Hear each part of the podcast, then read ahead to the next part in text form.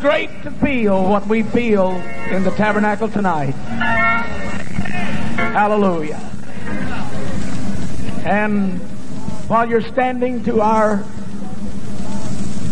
district superintendent, this great district board, to all of you, it's been a joy to be in Mississippi with you. Camp meeting 1976 to see Brother and Sister Freeman tonight, today to see Brother Nix, and to hear that great service. I'm glad that the Lord let me come this way, this time, and feel what I have felt, not just tonight, but every night that we've been in service. How many of you enjoyed it? All right, you may be seated.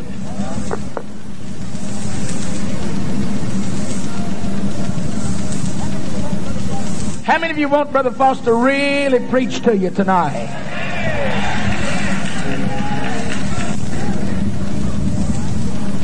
All right, now I'm going to ask you what you're going to do with it.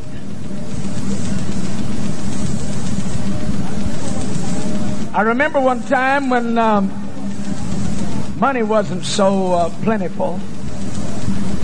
And um, Dad used to make us, before we ate, the plates were turned upside down. How many remember them kind of days? And you didn't just sit down and say, Lord, we thank you for this food. Amen. But honey, they knelt down and prayed. This particular day we had uh, a preacher and his family in our home, and he had a boy about my age. And I was about 12 years old. You know, the Bible said, watch and pray, and that's what I was doing when we knelt down to pray. That day we had round steak, about five or six inches long, about that big around. Some people call them tube steaks. Weenies, you know what I'm talking about? And uh, there was just barely enough to begin with. But while we was praying, that guy would slip his hand up on that table and get a weenie and stuff it in his pocket. And it never, uh, nothing ever upset me in my young life any more than that. Wasn't it needing me trying to pray? The more I watched, the more I wanted to fight. And finally, I just made up my mind, well, if they don't hurry, there's not going to be any left. And uh, we've got our pockets full. Amen. We've been at the table and got everything in this world. Now, what are you going to do with another message tonight?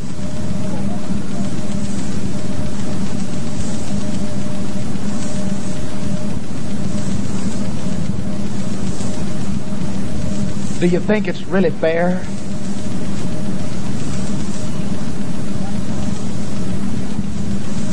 Got more than anybody in the world.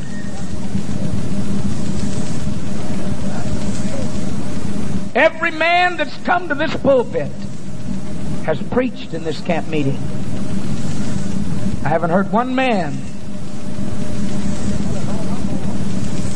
that didn't feel the anointing of the Holy Ghost. You was here during the day? I don't know. Unless you got a little bucket with you. What you gonna do with it tonight? But I feel a message in my heart. Hallelujah.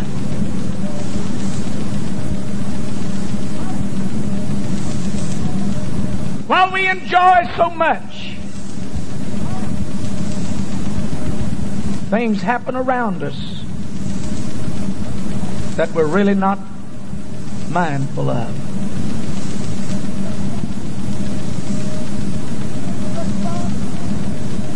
Somebody told me, Brother Fauss,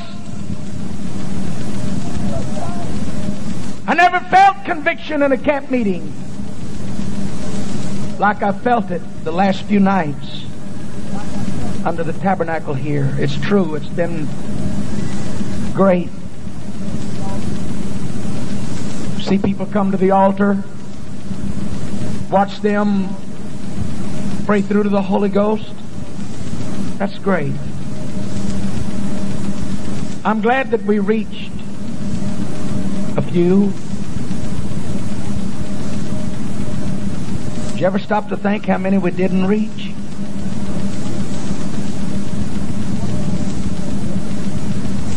I wonder how many is going away from here. They're going from this camp to hell.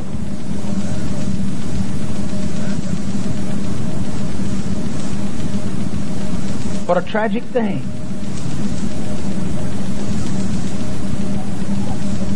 In the midst of everything that we've enjoyed, some remains untouched, unmoved.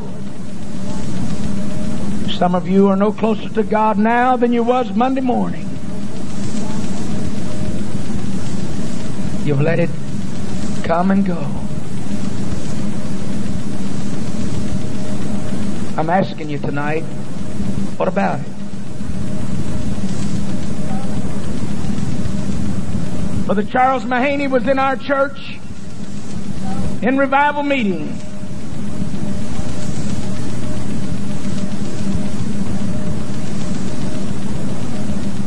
Fifteen-year-old boy called and said, Brother Fauss, could I meet you in the office this morning? Sunday morning before Sunday school? Yes. Rodney, I'll be glad to meet you there. Got to church early and went into the office, was talking with Brother Mahaney, and I told him, I said, young man want to talk to me. Don't leave. Just be all right.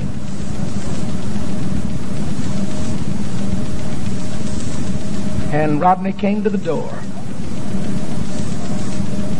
Opened the door and told him to have a seat. He sat across the desk in front of me.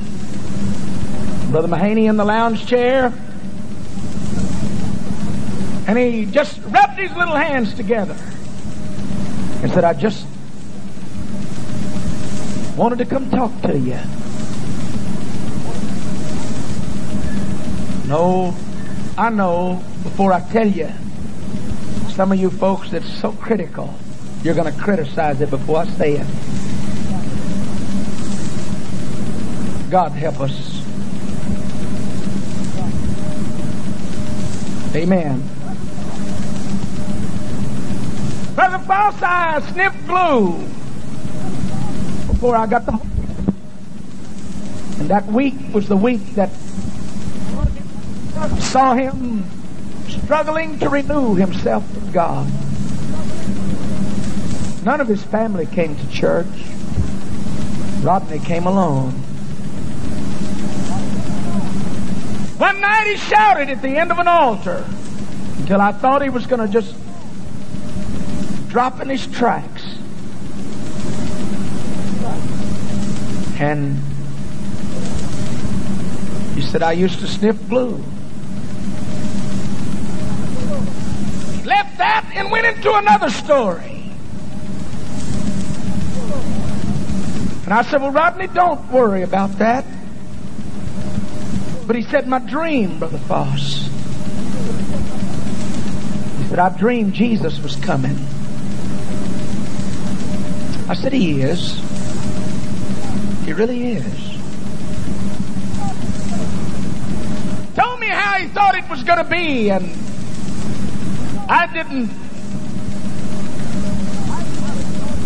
really see anything out of the ordinary. But somehow, Rodney didn't tell me, or Brother Mahaney, what Rodney wanted to say.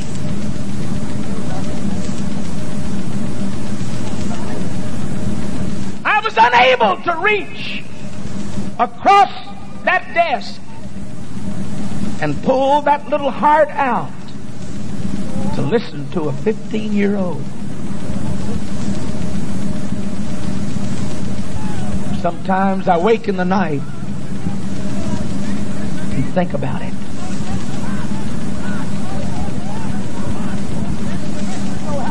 A little while, he just got up. And you know how the younger generation are. They kind of spring a little bit in their heels. Brother Fauss, been good to talk to you. But something hollow on the inside did not sound right. And Rodney went on into the senior high class. About 11:30, Rodney got up, walked out of the class. The boy that brings him to church come by where I was at after church. He said, Brother Foster, Rodney left during Sunday school. Said he was going home. And I said, well, Gary, maybe uh, he wasn't feeling well. But Rodney went home. And Rodney went to bed. Up over his head. Took a 38 pistol. Pressed it to his chest. And took his life.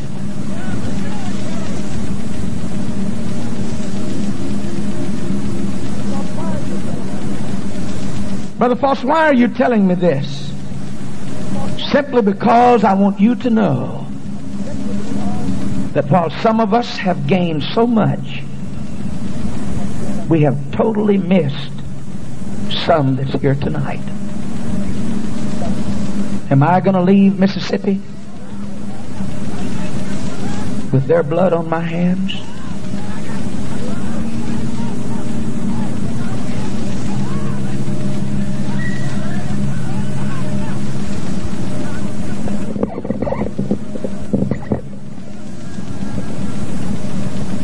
I've got more than I deserve.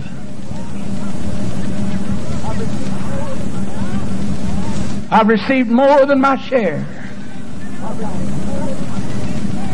But what about the one I missed?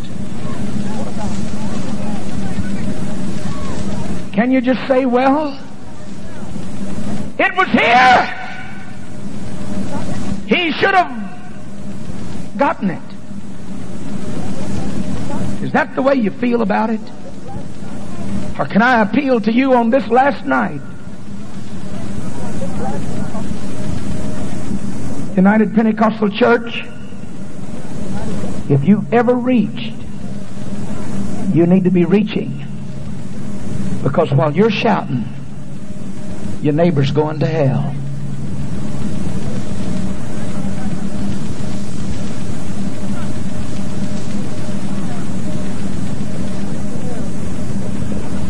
I wonder is there a Rodney here tonight? If he is,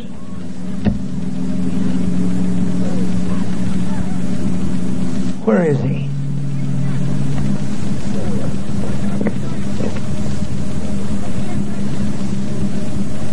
Have we reached the point that we really don't care? Or can I ask you tonight, rich man, rich man, can I ask you for just a moment, look around you, see what's happening?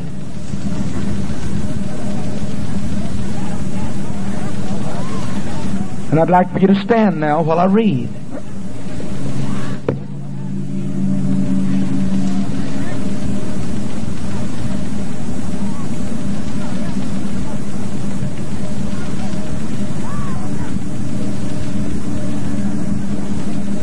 Going back to Luke chapter 16 again.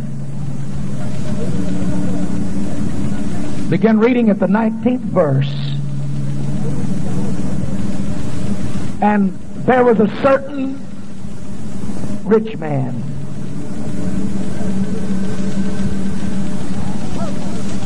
Which was clothed in purple and fine linen and fared sumptuously every day. And there was a certain beggar. Everybody say beggar. Perhaps a Rodney.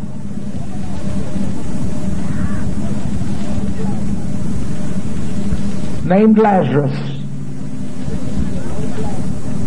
which was laid at his gates full of sores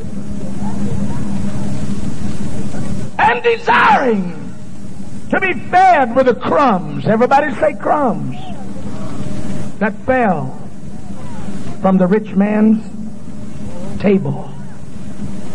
And moreover, the dogs came and licked his sores. And it came to pass that the beggar died and was carried by the angels to Abraham. Abraham's bosom. And the rich man also died and was buried. And he cried and said, Father, Abraham, send Lazarus that he may dip the tip of his finger in water and cool my tongue, for I'm tormented in this flame. But Abraham said, Son, remember, thou in thy lifetime receivest good things, and likewise Lazarus evil things. But now he's comforted, and you're tormented. Verse 27. Then he said, I pray thee, therefore, Father, that thou wouldst send to my father's house.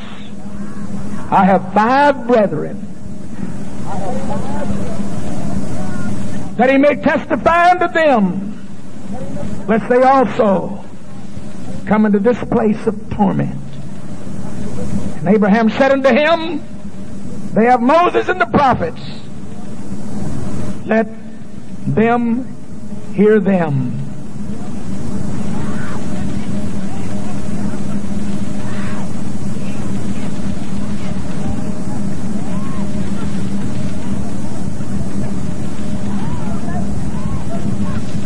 Out of Matthew 13, verse 45.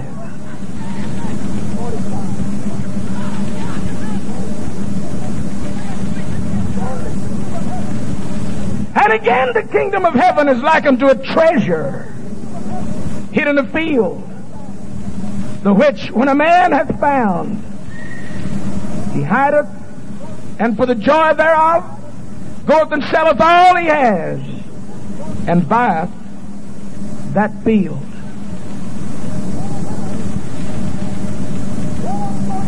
Mark 1241.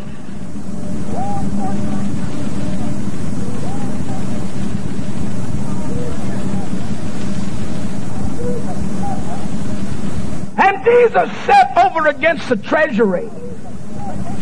Behold how the people cast money into the treasury.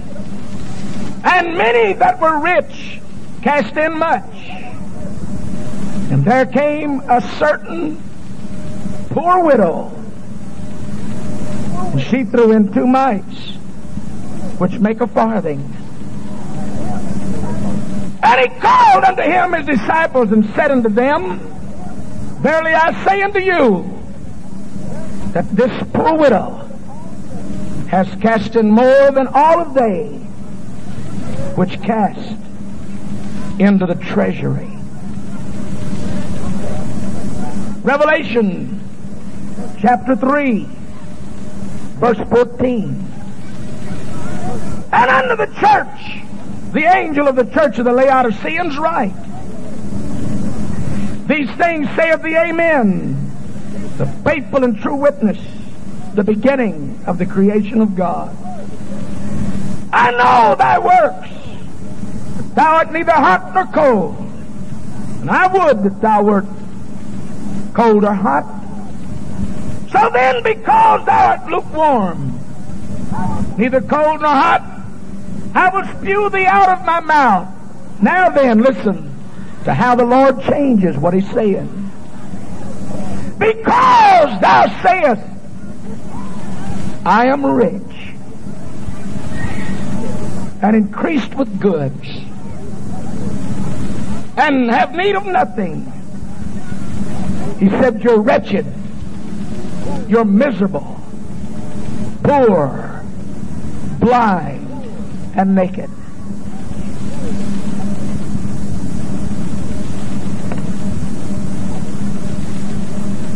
And after reading this kind of Lord, be with us tonight. We ask it in Jesus' name. Everybody said amen. You may be seated.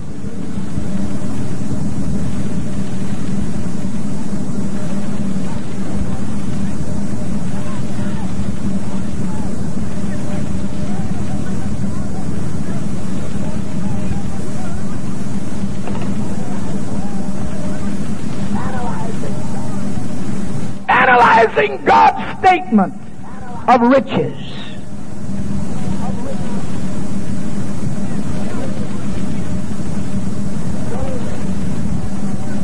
Did he really mean dollars, money, houses, land? Is this what he talks about? When God looks at a man, the man that he's made, does he take a pencil and paper and measure him by his accumulation in this world? Is this the way God looks at it? Or does God have a different concept of what riches really is? When he mentioned riches in the Word of God, talked about a man rich naturally. He spoke 11 times about money and about land. But on 19 different occasions, he spoke about being rich and not talking about money or talking about lands. So when God begins to look. At man, what criteria does he lift up in order to lay on a man to see how great he is and what he is and what it's done? I don't believe that men of great means can trouble the Lord when they come to Him. And just because I've been successful in the business world doesn't mean anything in the presence of God. Oh, that God would help the Pentecostal church to understand God is not interested in what a man has. Begin to preach at home and word comes to me the councilman's going to be there tonight, or some big uh, celebrity is coming, or some man that's fantastically rich. We had a millionaire in our services not long ago, and not less than ten people, Brother White, come and told me, Brother Fauss, that's Mr. Apple. His wife has the Holy Ghost. He owns the chain of pharmacies in our city. And whatever you do, get acquainted with them. Do you suppose that God looked at him any differently than he did the little man that stumbled in off of the street that nobody knew? Are you trying to tell me that God is regulated by this kind of a thing. My friend, tonight I believe that Jesus Christ would be foolish to even look at a cross that he spilled his blood on and say that I have shed this for someone and not the other. But when he came into the world, he made the announcement at his ministry, the Spirit of the Lord is upon me. He's anointed me to preach the gospel to the poor. To the poor. To the poor. Well, if he said the kingdom of God was like a treasure hid in the field. I'll go and sell everything to buy the treasure. Don't you suppose he knew really what the treasure was? He made another statement that it was a pearl of great price. And the man wanted that pearl. So evidently God looks at me differently than other men look. He's got something that's more than earthly stones and diamonds and gold and jewelry as far as riches are concerned. But I wonder how God looks at me. When he looks down and he sees this man, this man, district board that part of them sit here on the platform. When God begins to strap a measuring rod on Lee J. Edwards, Brother Sanders, and Brother White, and he starts measuring you, I wonder, does he call you a rich man? Or are you relegated to the poor? Honey, wait just a minute. Don't run off and leave me here. I want to preach to you tonight. I want to preach to you. If there was a time that I needed something, I know when I found the treasure that was in the field. I know when I found the pearl of great price. Honey, I let go of everything that belonged to me in this world and told him I wanted more than anything in this wide world. Therefore, I must have changed in the presence of God. And if he looks at it like that, I ask you to lend me your thinking for just a little while. I've heard it pro and con. I know that our theologians that's more intelligent than I am can debate the issue tonight. But the thing about it is I'm here and you're not going to say nothing. So I'm going to preach it the way I want to. Hallelujah. I know that men can debate it. Some say it's not a parable. If it's not, what is it?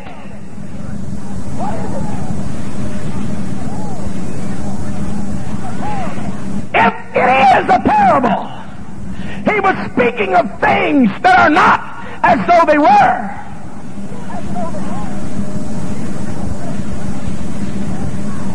Hallelujah. And when he looked at his disciples and he started telling them a story, he said there was a certain rich man. He didn't say just any rich man. I wonder was he looking at dollar signs when he made the statement, be it as it may. There was a certain rich man. And that man fared sumptuously and had so much and gained so much every day. And it was multiplied to him. Had no time for anything or anybody. But out there at his gate laid a beggar covered with sores, putrefying sores, sores that ran with corruption. The dogs came and licked the sores of that rich man. The beggar. And the rich man, when he walked out, kind of stumbled over him and just looked. You dirty, filthy thing. It looks like you would get away from my gate and give me a little freedom. It doesn't matter who comes to see me. You're always there. You're always laying there. And the old beggar would just look at him and say, crumbs. Crumbs. I'm not asking for much. Just a crumb. A crumb.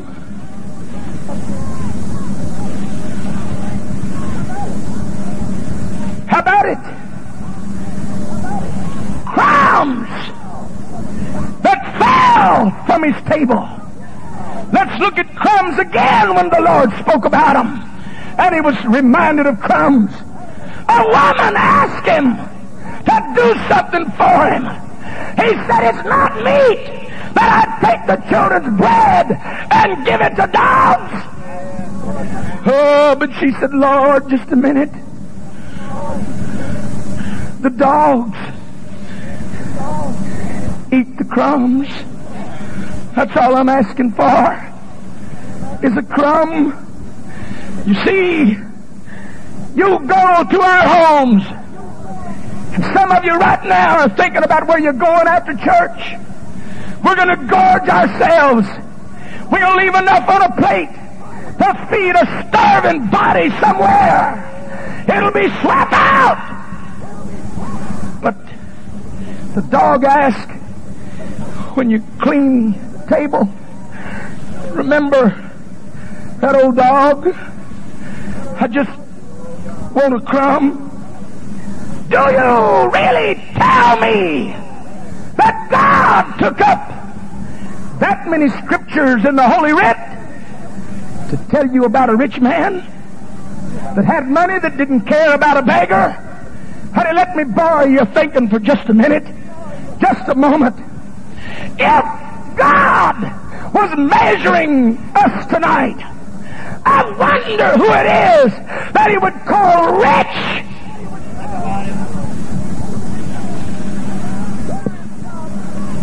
Where is God's rich man? Dave Peterson, who is God's rich man? Who is it that's rich beyond measure?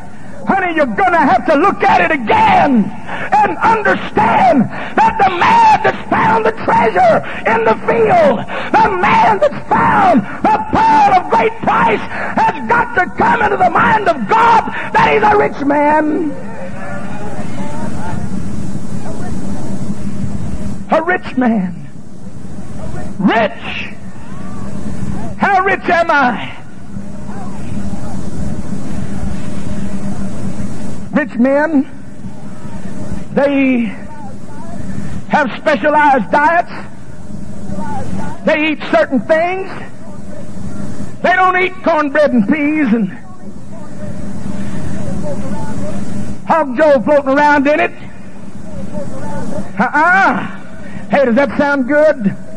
Oh, my Lord when you go to talking about good old eating, take fresh sliced tomatoes and them old peas and cornbread. Honey, shut up and get quiet. Take it easy right here. You see, when you go to talking about somebody that really knows what good eating is, a rich man has a specialized diet. I wonder, could God be talking about maybe a church that's rich, filthy rich, more than she knows what to do with? We've got to the place that if a man don't preach a certain way, we don't respond to it. We don't stand up and praise God anymore. You want a man to please you and do what you want him to do. But honey, it's because you're rich.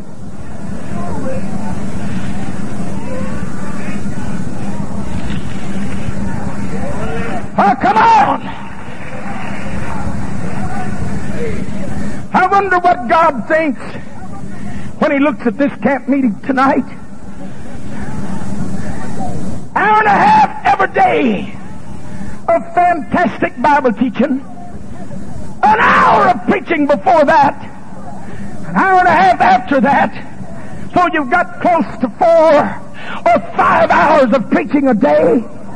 Come to church at night, an hour or an hour and a half. So we're going to call it six hours of eating a day.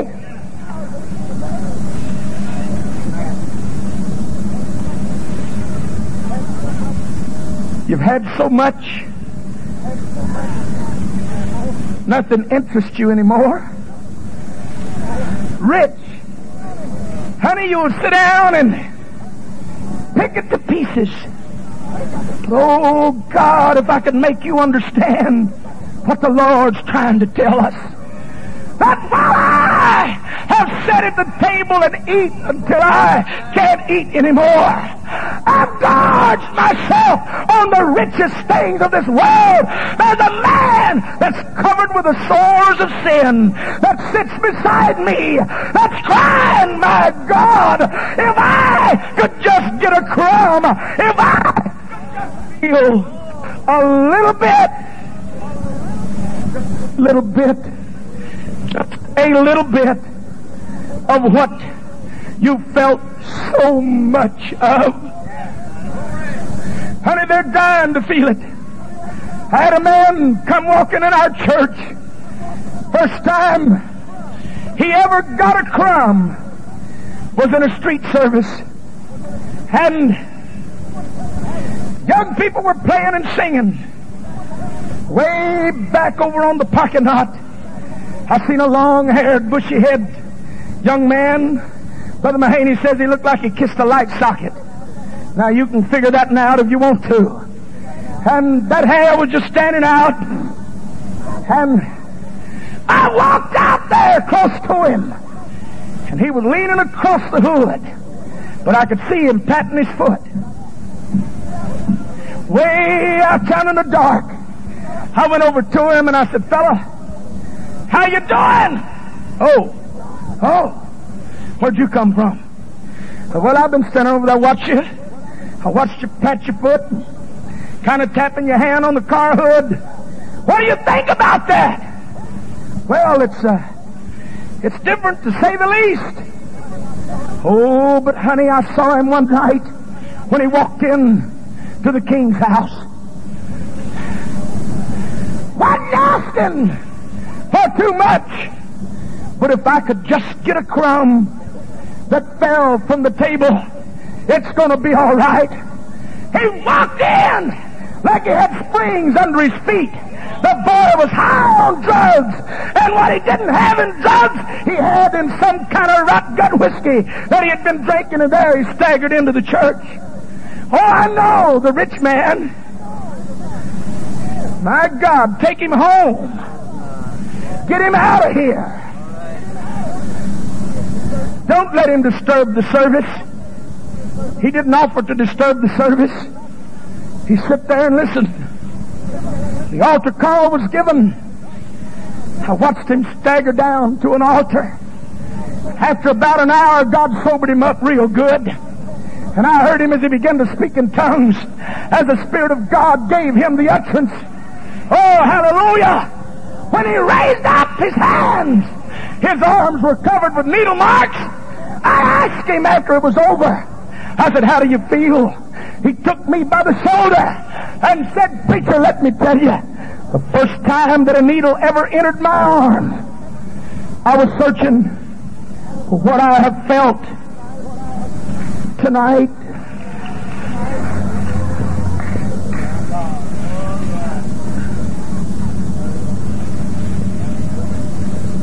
rich man, a rich man found a hungry man. Miracles are the norm for us. Don't touch us. The altar fills up tonight. Rich men leave and walk around the beggar Hear what I'm telling you, sir. Hear what I'm saying. The name of Jesus is nothing more than just another name. Too many of us, we use it so carelessly. You pray and really don't pray. You call the name and really don't mean it. Staggering after walking miles into the missionaries' home, into the quarters where they were. I read this on the back of a song, and I'll never forget it. The young woman walked for so long, and when she staggered in, the missionary saw her. Said, honey, what are you doing here?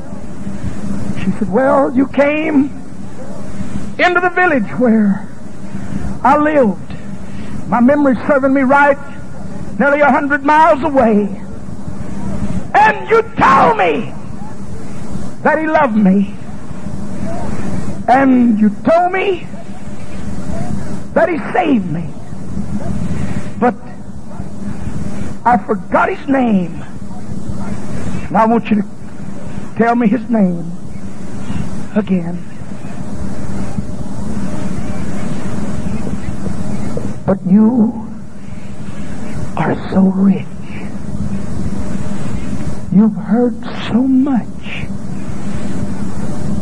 What are you going to do, rich man, with anything else?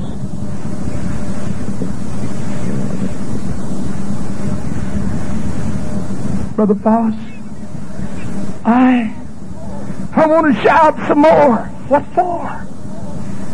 You can't understand that out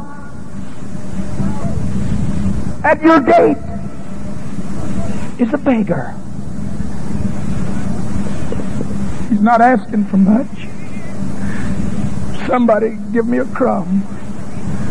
That's all I want. Somebody give me just a crumb. Just a crumb. So rich! I have revivals when I want them. I make the date on the calendar. I say, be there February 10. We'll go through 25. And we'll have revival. I'm rich, Brother Edwards. I don't have to worry. Oh, that God would make me understand that standing out there at the gate of that church, I've got to walk around beggars that's dying, and somehow I can't get to them, not even with a crumb.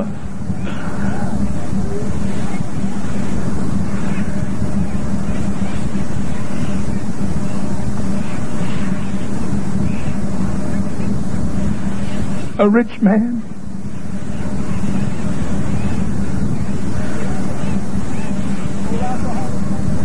Old alcoholic walked up to me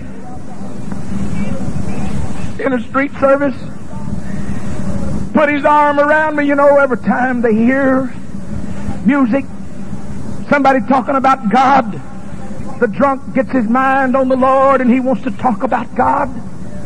Every time, my friend, he saw me standing there and he was just bawling. I don't know how long it's been since it even washed his face and just his nose was running and he walked up and, hey, I had on a suit. I was well dressed. But he put that arm around me. His breath smelled like a beer keg. First thing he done, Brother White, put his nose on my coat.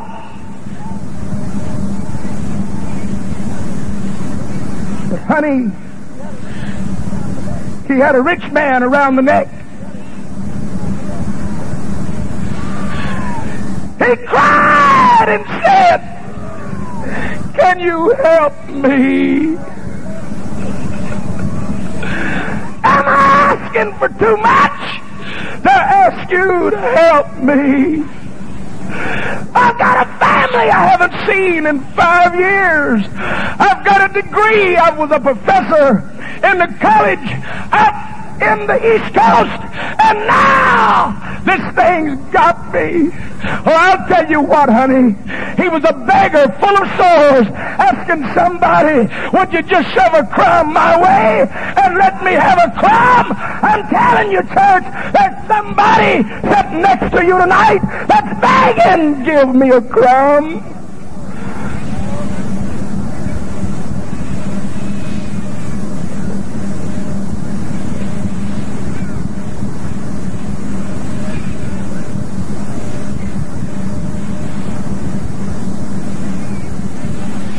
rich mama, rich daddy, got so much.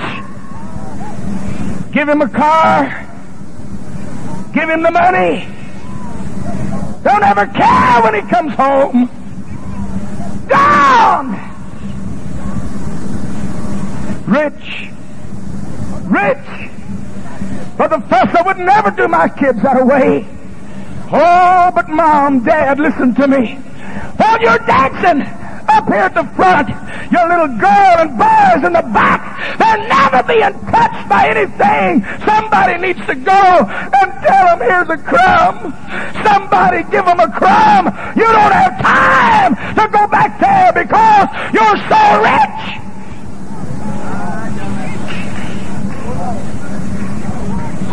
You've never walked back far enough to get between the porch and the altar and see what's going on.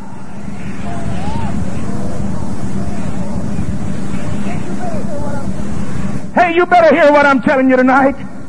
The last night of a camp meeting, I'm talking to folks that's so rich, you don't know which way to go. You're already staggering under the impact. I'm so rich. Your own family going to hell, if you could understand what was just around the corner tonight, you wouldn't sit there and take it so easy.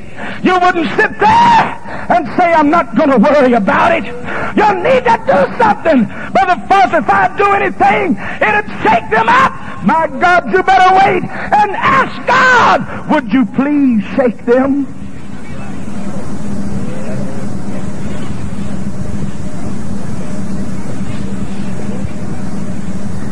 You're so rich that you really don't care. A rich man lets somebody else bear his burdens. And that's what you've got in mind tonight.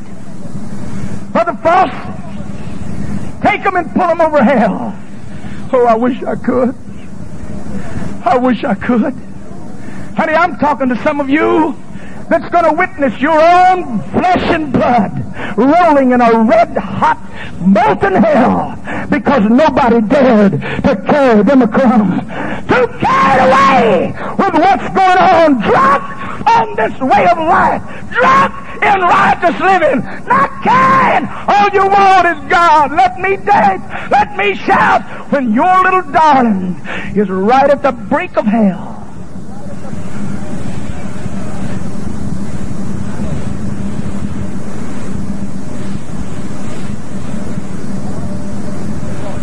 How long has it been since you walked in, woke her up and said, Susie, get up. Mama wants to talk to you. Brother Fauss, I wouldn't do that. No. The reason you're too rich. You want a preacher every Sunday night to pull something out of the hat, preach his heart out, preach his system down to where he can't go to sleep try to reach my children. Oh, but honey, you better wake up. That beggar at the step is that boy of yours. That beggar at the step is that little honey of yours. And they're just a hair away from eternity. They're just one breath away. Just one step away. And you better do something to get a crumb out to that beggar.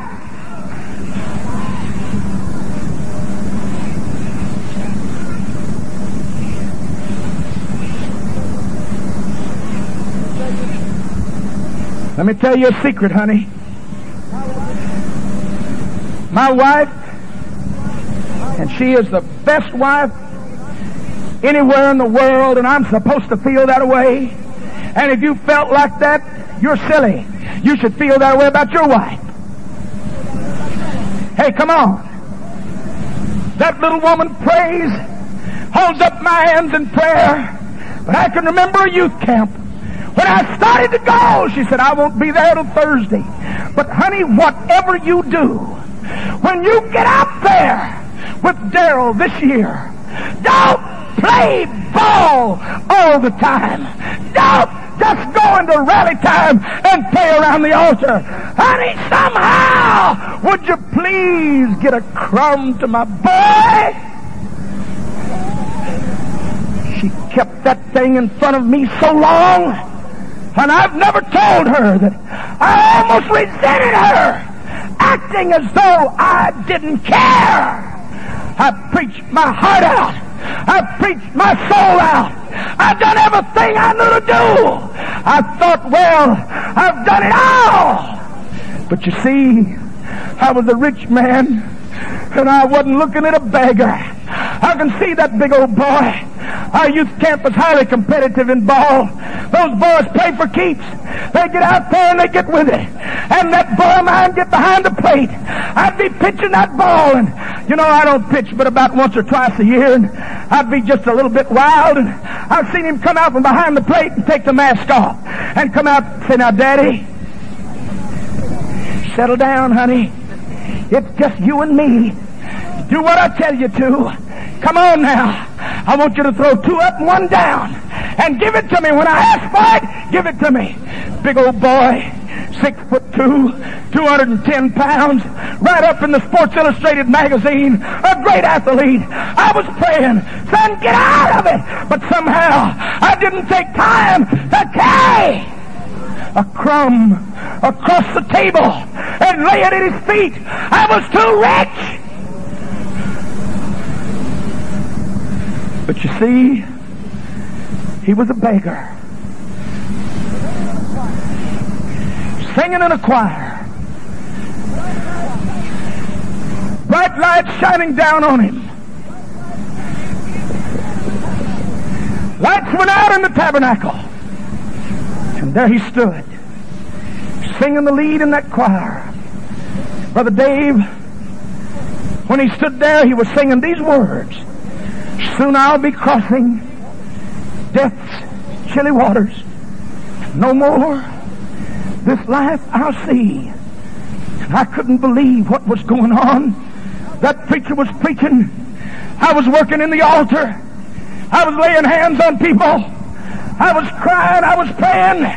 But that night, I watched him when he took that choir robe off, dressed in white, threw it on his shoulder, started off of the platform. The song wasn't over. He just started down. He walked by Brother Merle Ewan. Brother Ewan put his hand on his shoulder and gave him a crumb.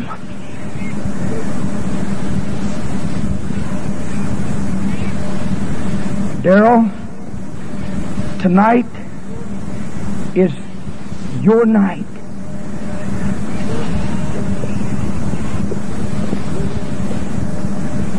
Busy, busy.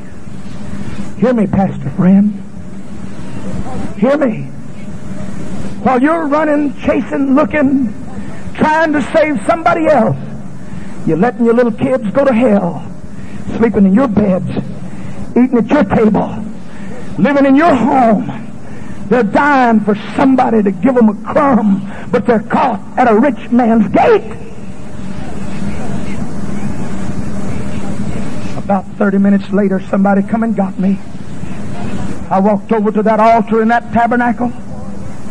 There that big old boy was with his hands in the air. And the Lord had baptized him with the Holy Ghost. Hey, you hear what I just said? He found a crumb. Next week we left for the Oklahoma camp meeting. His mom and the other two boys asleep in the back seat. Daryl was driving. While he was driving, put his arm around me and patted me on the shoulder and then put his hand on my leg. Daddy, the last camp meeting I'll ever get to help you in. And I hope it's a good one. Thought he was going to college. It never crossed my mind. I said, oh, honey, maybe not. But we did. We had a great one that year. Oh, God met with us. I can see him with that saxophone during the altar service, walking up and down, playing. What done it? He found a crumb that somebody dared give him. But you see, just five weeks, five weeks after he found it, my phone rang at 12.30 in the night. Are you Reverend Fauss? Yes, I am. You got a boy? So-and-so? Yes. I could hear the short wave in the background. I said, where is he at? That state patrolman told me he's just been killed in a car wreck. And the rich man's castle fell to the ground.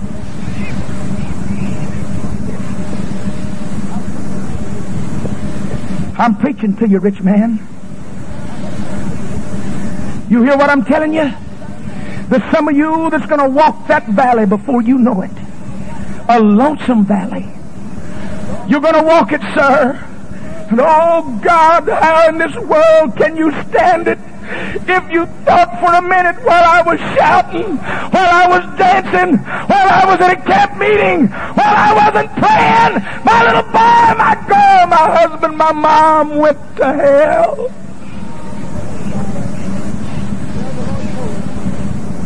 Yeah, the Lord told us what you'd do. And that rich man saw what had happened. It was too late.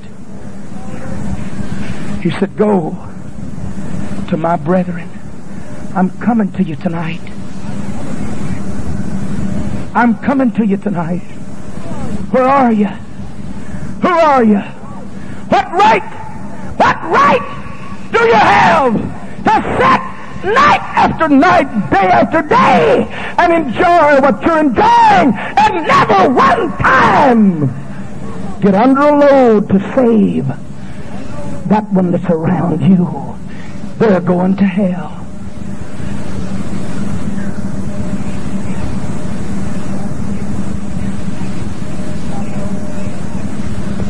How close? How close, Brother Fauss? He said, You save some as though you pull them out of the fire. Is that true? Hey, Mom. Hey, Dad. Hey, daughter. If you knew tonight was it, would you try pulling somebody out of the fire? Would you do it? No. No, you're too rich. You're going to let the dogs lick their sores. You're going to let somebody else do it. But if you never remember nothing else this preacher tells you, and I never preach another camp meeting for you, I'm leaving Mississippi tonight with clean hands.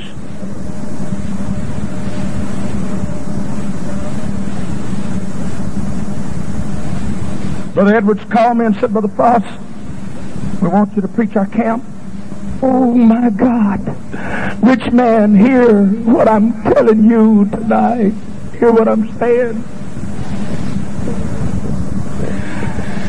Jesus said, I know you're rich, but I tell you to buy some gold that's been tried in the fire. I'm trying to get you tonight to understand that you're the one that's got to do it. You're the one that's got to move. You're the one that's got it to do, sir. There they are. They're at the gate, and my God, don't just stagger by them and say, not now. You better do it now.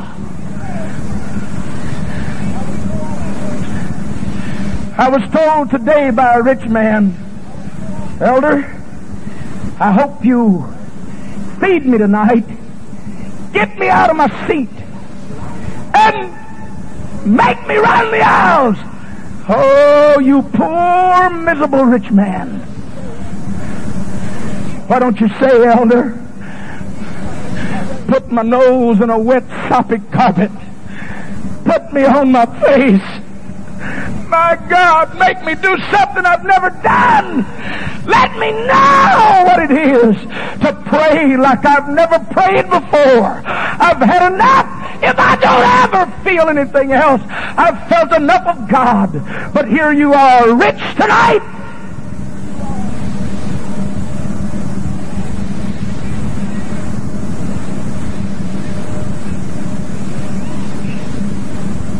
Rich. Rich.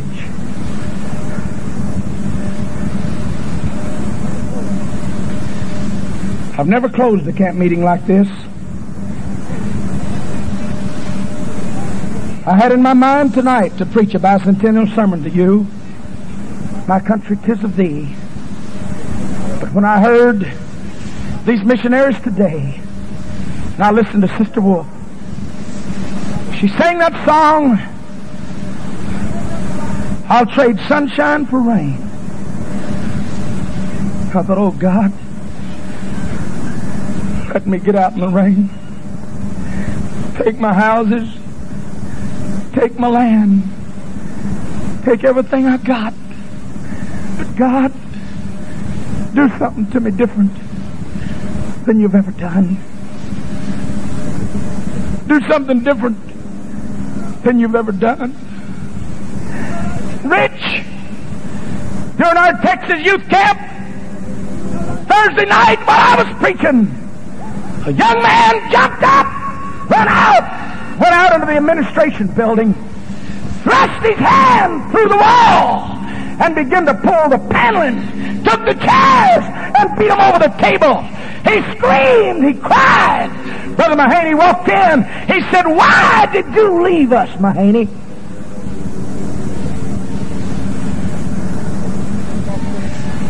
Our district superintendent walked in. He cursed him, called him every vile name that you could think of.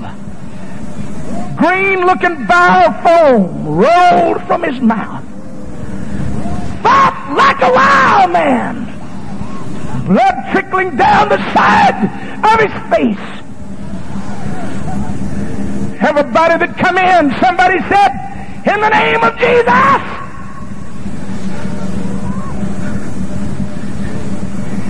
and he cursed their Jesus.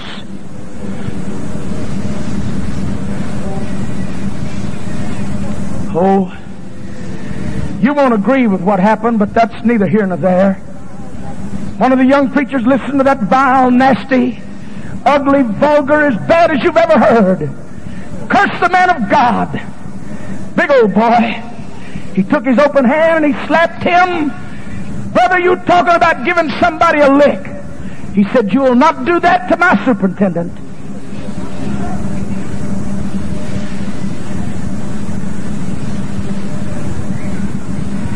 But here's the story. Why? Have I never felt this way before? Where do you go to church? Got the Holy Ghost! Oh yeah! You hear what I'm telling you? Yeah. I got the Holy Ghost. What made you do this? I don't know. Had the Holy Ghost long? Yeah. You go to church in Houston? Yeah. Well, that don't mean anything to you, but wait a minute. He's been around rich men. That's why that spirit could be at ease and go to church. The rich man had no time for that. What's wrong? And in the midst of his vile way, he said, I'm a homosexual.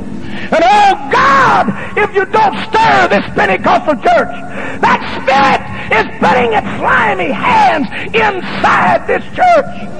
And rich men are so fat and asleep, you don't see what's happening. You mean that you have that filthy spirit? Ten months ago, I become involved in it. I go to prayer meeting. I go to church. I go out at night with the others. What's the matter? I'm telling you what's wrong. They're just like we are. We're so rich. We don't have time to be sensitive to the Spirit while our young people are going to hell. We're having a banquet after church.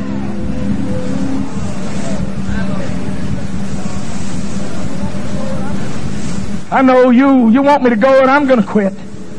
But I want you to know one thing, friend. This preacher's washing his hands tonight. Because I'm preaching to people that's going to hell and you're not far away from it. I'll be hearing before long. Oh, Brother Frost, you don't need to tell us that. If I had time to look for it in this Bible, there's a letter in this book from a woman that told me the story. Just 10 days after the Arkansas Youth Camp, 1972, her husband in that meeting. We pled, we cried, we reached. I went back and put my arms around him. No, not me. But honey, I got a letter just two weeks later. Tear stained.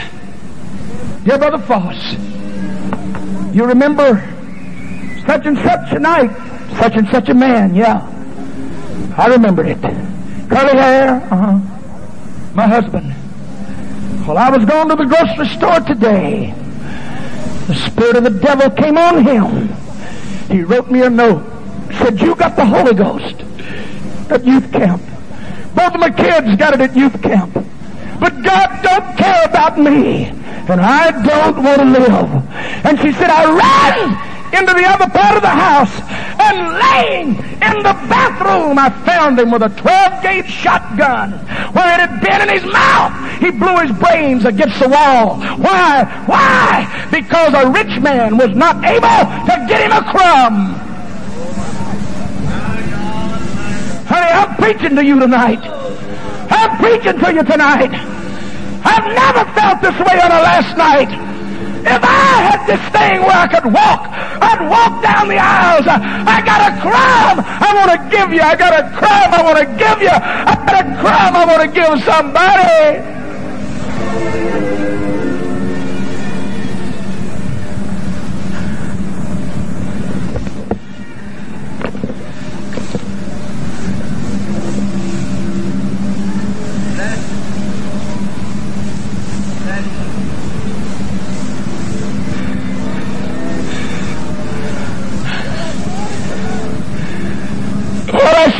tonight. I missed him. While I danced tonight, I missed him. Brother Mahaney didn't talk to me, but I came in on the last part of the sermon. He told you about a man. While he listened to a joke, he lost him at the door. Did he do it? How many of you heard his sermon tonight? Did he do it? Honey, when he done that, I thought, oh God, help me to deliver myself tonight. I don't want to lose you. I don't want to lose you.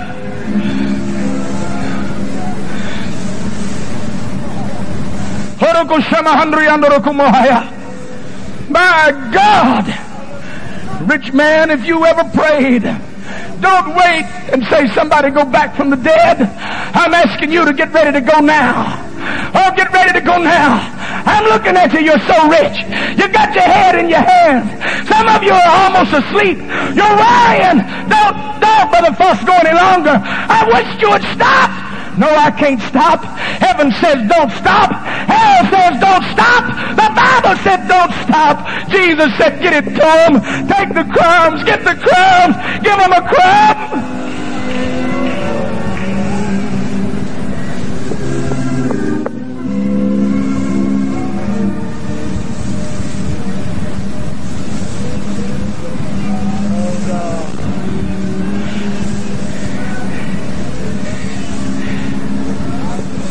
Every eye closed,